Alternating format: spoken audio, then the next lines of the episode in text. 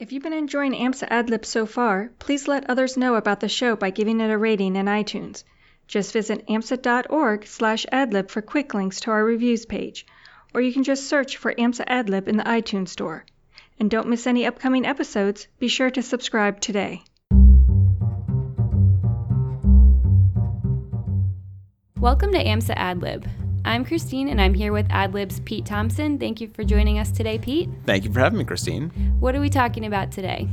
Well, uh, recently I had the chance to go up to Johns Hopkins and sit down with Dr. Paul O'Rourke and uh, Tyler Maines.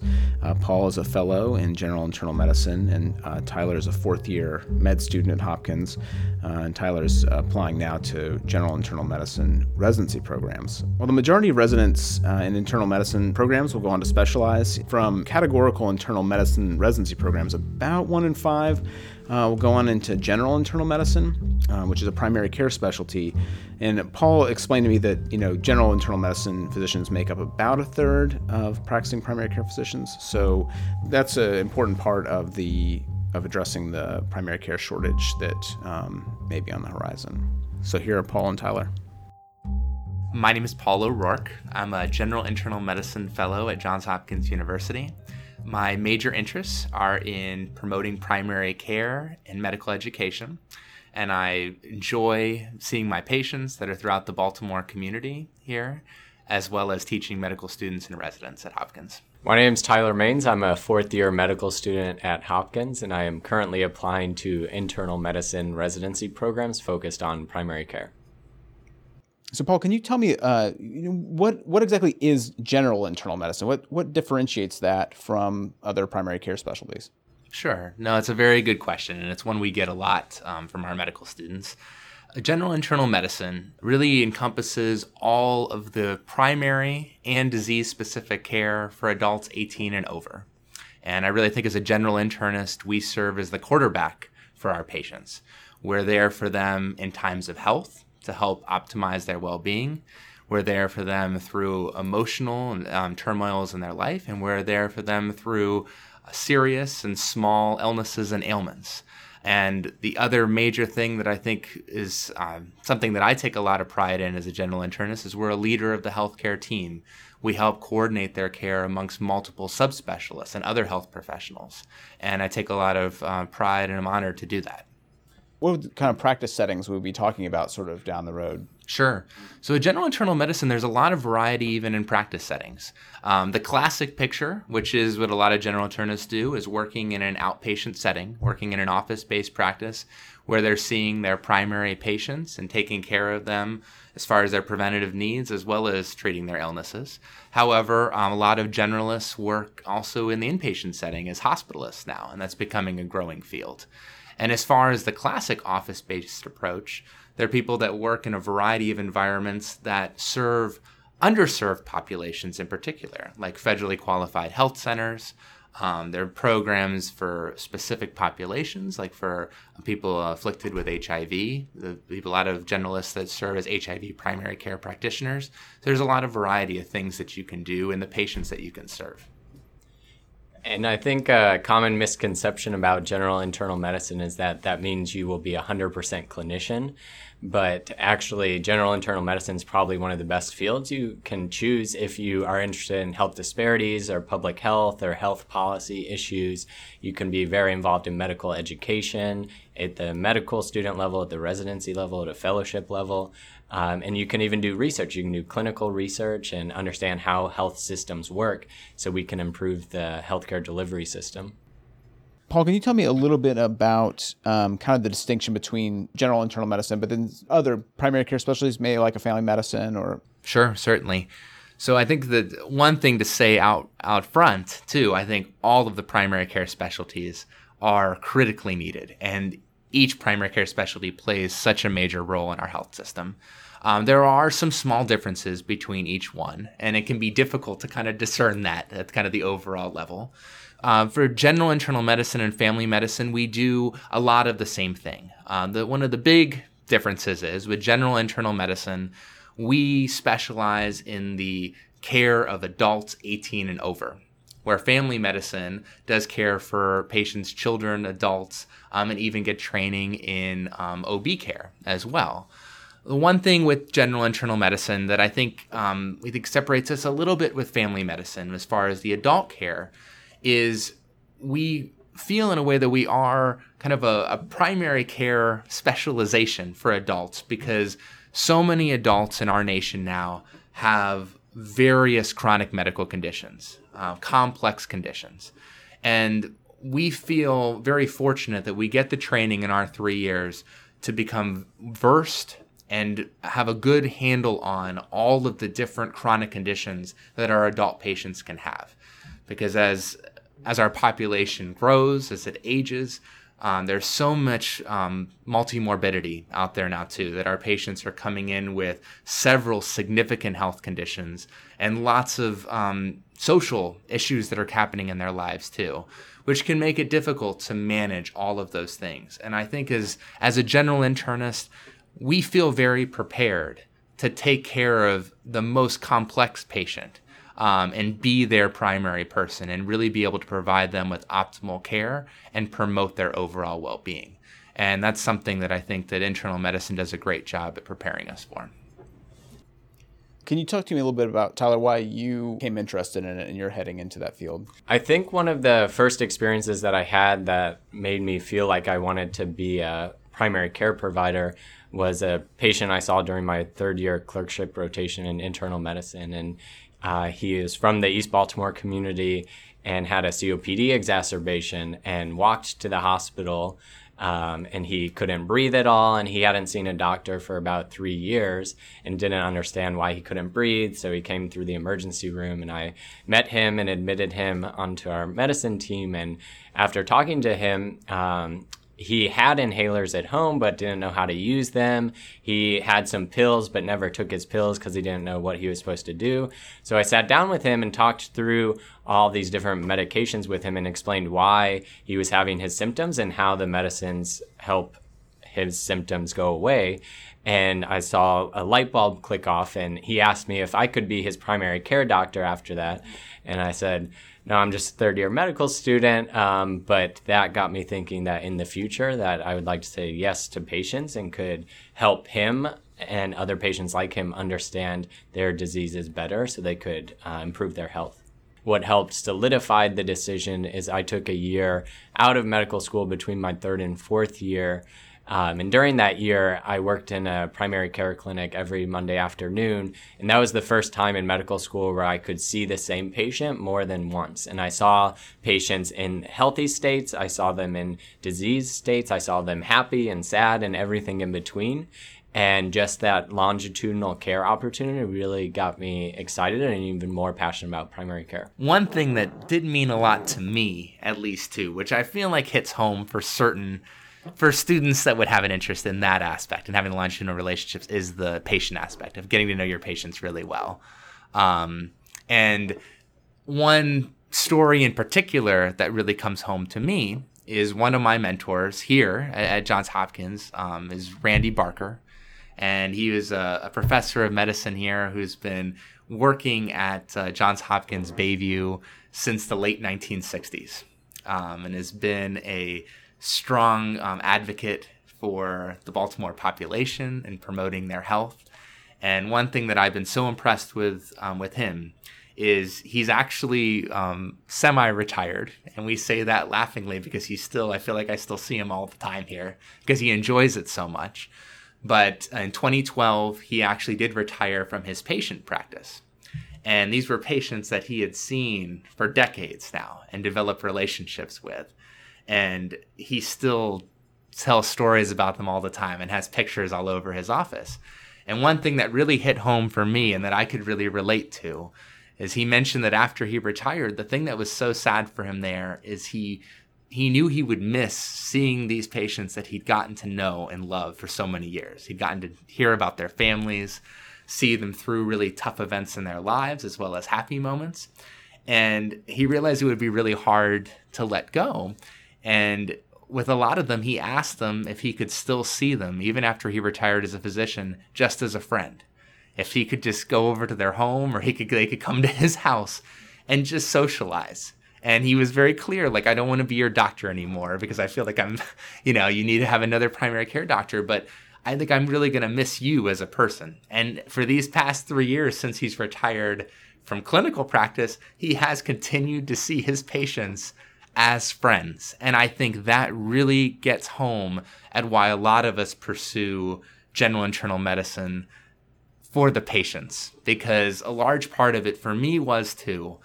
There are very few specialties where you can have such a close relationship with your patients, being their primary advocate being the one that they turn to when they're sick and also be the one they turn to when they just had a baby and they're sending out baby cards. And I think it's really exciting to kind of get to know people over time, have people that you can hear about their kids and their grandkids and their nephews and nieces and really get to know them well and feel like that they're part of your family. And that's something that I think you can't say enough about and you really can't put a, a price on for medical students, how often would they get that experience? I mean, all of their clerkships are so short. It, it, seems like that would be pretty uncommon. Is that something that's changing, or? It is very. It's variable. I think the amount of primary care experiences that medical students get at, at schools across the country. I think what's happening more and more though is medical schools are having longitudinal experiences early on, where students can appreciate uh, the the joy that you can get out of really getting to know patients over several visits and having that that longitudinal relationship. What you see is there are a lot of medical schools in our country that have had specific missions to produce more primary care doctors, and they've put a lot of emphasis on getting their medical students out into rural areas, having uh, regular continuity experiences where they can get to know the same patients, and they are producing a lot more primary care docs. And some schools such as the institution we're at now, Johns Hopkins, is actually they're creating primary care tracks with the idea that early on in medical school, medical students will be able to be exposed to this experience of being able to go regularly to a clinic, hopefully get to see the same patients that will see them as their primary caregivers and that they can be there for emotionally and for their physical health concerns. Paul, can I ask when when did you become interested in general internal medicine? Did you was there a particular moment, or was it something you were always interested in? Sure. No, I I think when I was decided on medical school, I knew that I wanted to do primary care, but I wasn't sure about uh, general internal medicine per se. Uh, I was actually initially thinking that I wanted to do pediatrics and get to be there watching a child grow up from the time that they're born and, and becoming 18 years old.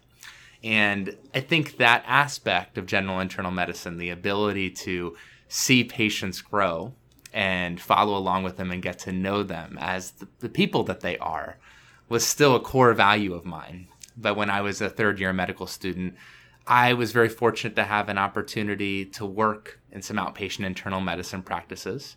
And I found that I really enjoyed talking with my adult patients. And the complex problems that they were having to face on a daily basis, medically, socially, helping them kind of face those challenges and overcome them, I found very exciting and very fulfilling. And it made me actually kind of change my focus on from pediatrics to doing adult medicine because I think the those kinds of issues and the relationship that I could form with my adult patients just appealed to me and and really sold me. Uh, Tyler, can you tell me a little bit about sort of who, for whom this might be a particularly good career path? I think general internal medicine is a field that's very complex. Uh, intellectually, their patients have a lot of problems going on in multiple systems, so you have to really be cognizant of um, how everything is interacting with each other. But it can also be complex emotionally and socially. Um, it can be difficult to navigate the healthcare system. Um, so it, it really requires someone who's who likes challenges and is ready to take on and own their patient's care. Um, I think what Paul said earlier is correct that primary care physicians are the quarterbacks of their patient's care and really need to understand cardiology and GI and infectious diseases and dermatology and everything and understand how they can provide the best care for each of their patients in the context of that patient's own life outside of the clinic and outside of the hospital. Is there anyone for whom this really isn't a good choice? I think uh, you have to really love patients and people, and you have to be willing to listen to patients, um, explain what they're concerned about, and really help them navigate through their physiological and uh, social challenges. So, if you are more interested in kind of immediately um, going in and, and doing something um, kind of in the moment, um, this may not be the best uh, choice for you. I agree with what Tyler has to say too, because I think that um, really enjoying collaborating with other people is, I think, a key element to really being a good general internist. Because, as Tyler had mentioned earlier too, a large part of what many general internists do is see patients. However, um, we do so much more than that. And a lot of my colleagues are had interests of all sorts, doing research, medical education, health policy, public health. And I think the thing that's key to all of those areas is the fact that every general internist enjoys working with teams, interprofessional teams, and collaborating with each other. And I think no matter if you're treating your primary patient and helping to coordinate their care among multiple subspecialists and their family, whether you're doing a research project, coordinating with other public health professionals or other research professionals at academic institutions or government institutions, if you're doing health policy, working with um, governments, you know, governmental organizations or nonprofit organizations, all of these fields, there's lots of collaboration, lots of working with a lot of people and getting things organized. And I think you really have to enjoy that interaction. And I think that's key that you'll see with a lot of general internists in terms of fourth years who would be sort of interviewing for residency, I mean, is there something in particular you look for in those candidates? I think that the one thing that's kind of universal with all of the specialties is we look for medical students that seem to have a genuine passion and excitement for that given specialty, whatever they apply in. So, for general medicine, for instance, as we'd even talked about today, there's so many different opportunities and things that you can do. I don't think it has to necessarily be just the generic thing. As long as it seems like a real genuine interest, if a medical student, you know, shows that they have a passion for wanting to do health policy reform and making it easier for their patients to access necessary health care, or they have a passion for providing, you know, primary care back in their hometown, I think just having that unique, genuine interest definitely shines through on the interview because it feels real and it makes you memorable. So I don't think it needs to be something completely over the top. You don't necessarily need to cure the latest disease. But I think going into the interview and expressing something that you're really passionate about definitely stays. And I think it makes the biggest impact and particularly if you happen to be your passion is something in general medicine, letting that shine through because it'll that is something that the interviewer is looking for and will definitely stay with them. In med school graduates entering internal medicine residency programs, how are the numbers? Are more needed or are we on the right number? Sure. No, I think that we definitely need more to go into primary care um, fields, and general internal medicine obviously is is one of the major players in that. Um, the numbers kind of again this is kind of broad numbers but approximately one third of all of the active primary care physicians in the country are general internists. So we make up a pretty large chunk of that primary care workforce. And i think the one thing that's definitely key is that we need more medical students who want to pursue primary care careers like general internal medicine but also people within internal medicine residency programs. And i think that there are a lot of really smart people out there at academic institutions who are trying to think of ways of how we can promote that in medical schools and in residency programs to have people kind of look at general internal medicine and recognize that it's the reason why I love it too. I think it's more the people, the two. I mean, the, my ability to have long term relationships with patients, I wouldn't give up for anything. I feel honored every day. And the ability to teach medical students, you know, who are excited and residents who are excited I feel like every day I'm not really even going to work. It doesn't feel like a job. But the other aspect of it, which does make it so exciting, going to Tyler's point, is there's so much you can do beyond even the patient care and the education. General internists wear so many hats as health leaders, as researchers, as policymakers, that you have so many different roads that you can take and i think we want medical students to to be exposed and understand all of these opportunities so that they can make the make a good decision and consider general internal medicine more than maybe they did in the past and they didn't know about it. And in addition to reforming medical education at the medical student and residency level, I think we need to think about from a higher up policy level what uh, primary care physicians are charged to do. I think there's a lot of opportunity to decrease healthcare costs overall by figuring out how to optimize a primary care physician's skills um, and decreasing the number of consults and procedures and figuring out what are the best ways to use nurse practitioners and physician assistants and other healthcare professionals in this larger setting with the primary care provider being the captain of that team is there a particular way or is there a particular bottleneck? Keeping that number down is there or is there some way we can kind of increase the number of students interested in, in general internal medicine? Yes i think that there definitely is. I think that we're already seeing a lot of promising signs now that more medical students are considering primary care careers. And i think this is for um, a multitude of factors.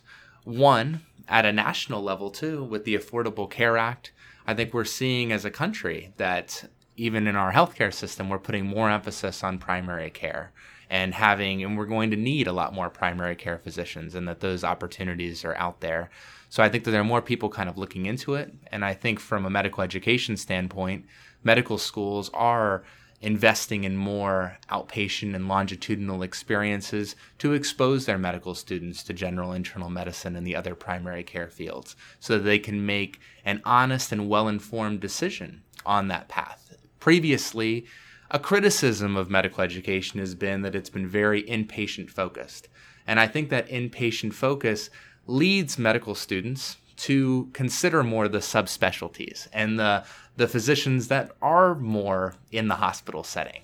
And it's just been kind of a, a fact of the way it is that much of general internal medicine is outside of the hospital walls, even though we do play a big role with, as a hospitalist as well. And I think having more of those longitudinal experiences on the outside is connecting medical students with mentors so that they can see the types of careers and the various opportunities available to a general internist. I, th- I think part of the problem in terms of why not a ton of medical students are going into primary care is that there's a misunderstanding of what primary care doctors do. And I also think that there's an evolving role of primary care providers in the context of the ACA coming out. Uh, and medical students and residents may not be aware of what primary care will look like in five or 10 years when they're entering practice. And I think it's our job to both shape the conversations about what primary care providers should be doing, but also let medical students and residents know this is the direction the field is heading in.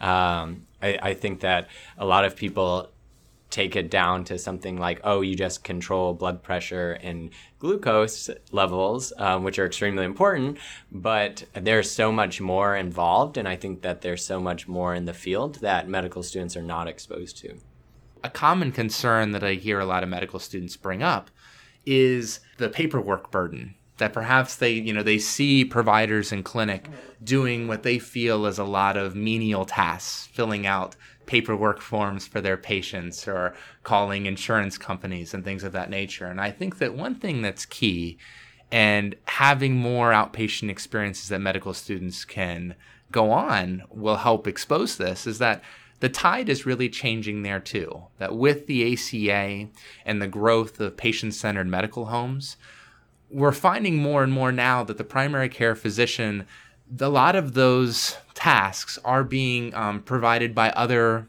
health team members. And they're doing that in order to provide more time that the primary care physician can spend with their patients and spend with their other interests. So I think that that's one concern that I have heard brought up from medical students a lot as far as even a concern when it comes to lifestyle, that I think there is a great deal of change going on, and that will become uh, much less of a problem. And I'm already seeing that it is. Because with patient centered medical homes, a lot of that extraneous work that physicians as well as medical students wouldn't really enjoy as much are being done by other providers too with our help, kind of an assistance. So I think that that's, we're moving on kind of past that too.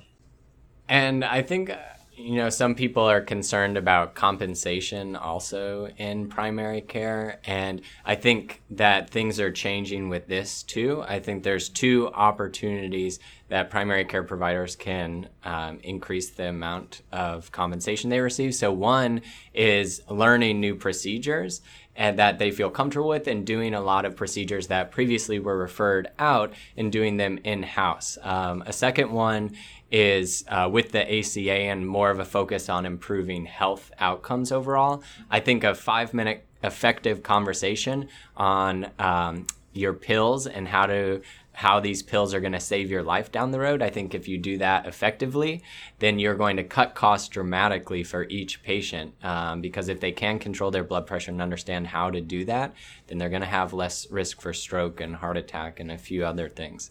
Um, so I think once we start proving that more and figuring out how to teach that and be more effective at those skills, then we're going to cut costs for the system overall. And the primary care physicians should be the ones uh, receiving more reimbursement for that time.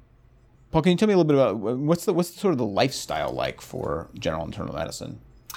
I think one of the things that's very nice about general internal medicine is you do have great flexibility with your career and your lifestyle. Many of the colleagues that I have um, have opted to work part-time careers, and I think the one of the great things about our specialty is it's very easy to do, and you actually get a lot of support with doing that.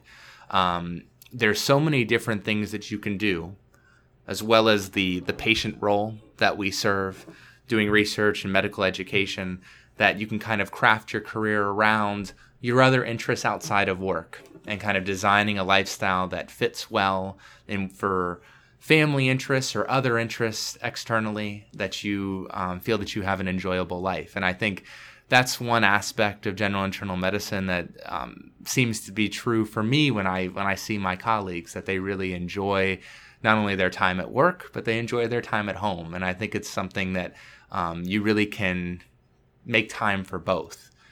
For medical students who might be at an institution that doesn't do a great job of getting them introduced or giving them a lot of background information on general internal medicine, where can they find sort of support or mentorship outside the, their own institution if they need to? Certainly. No, that's a really good question. And I think that uh, for a long time, even when I was in med school, actually, and, and when I was coming close to fourth year and making a decision on where to go for residency training, I had a lot of difficulty trying to find resources out there to answer that question because I was I was very interested in seeing if I could get connected with someone. And um, just in the past couple years, actually, with the Society of General Internal Medicine and this Proud to Be GIM campaign, they have actually created kind of a medical student community just for that purpose. That medical students can go to proudtobegim.org, and on that website, there are resources about general medicine. And there's the ability as a medical student to connect to an online community that they call GIM Connect and can find opportunities to find mentors and learn more about general medicine and maybe get um, connected with events both regionally and nationally that they can attend to learn more and uh, meet general internists from all over to see if that would be a career that they'd want to pursue and get more experiences. So I think that I would certainly encourage any interested medical students to go to proudtobegim.org. Um, it has a wealth of information and opportunities to, to find mentors out there to kind of help with career advice. If you haven't already, please take a moment to subscribe to AMSA AdLib through iTunes or your favorite podcast app. And if you've enjoyed the show, please give us a rating in the iTunes Store. AMSA AdLib is brought to you by the American Medical Student Association. I'm your host, Christine Camizio. This episode was produced by Pete Thompson and myself with help from Carol Clark. Joshua Caulfield is the show's executive producer, and Dr. Deborah Hall is AMSA's national president. Let us know what topics you'd like to hear covered on AMSA AdLib. Email us at adlib at amsa.org.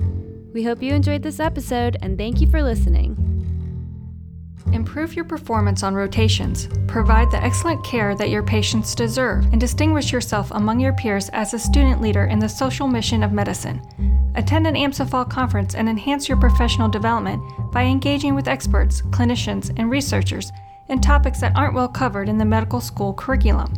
The first AMSA Fall Conference will be held in New York City on November 14th. The second will be in Chicago on November 21st. For more information, please visit amsafallconference.org.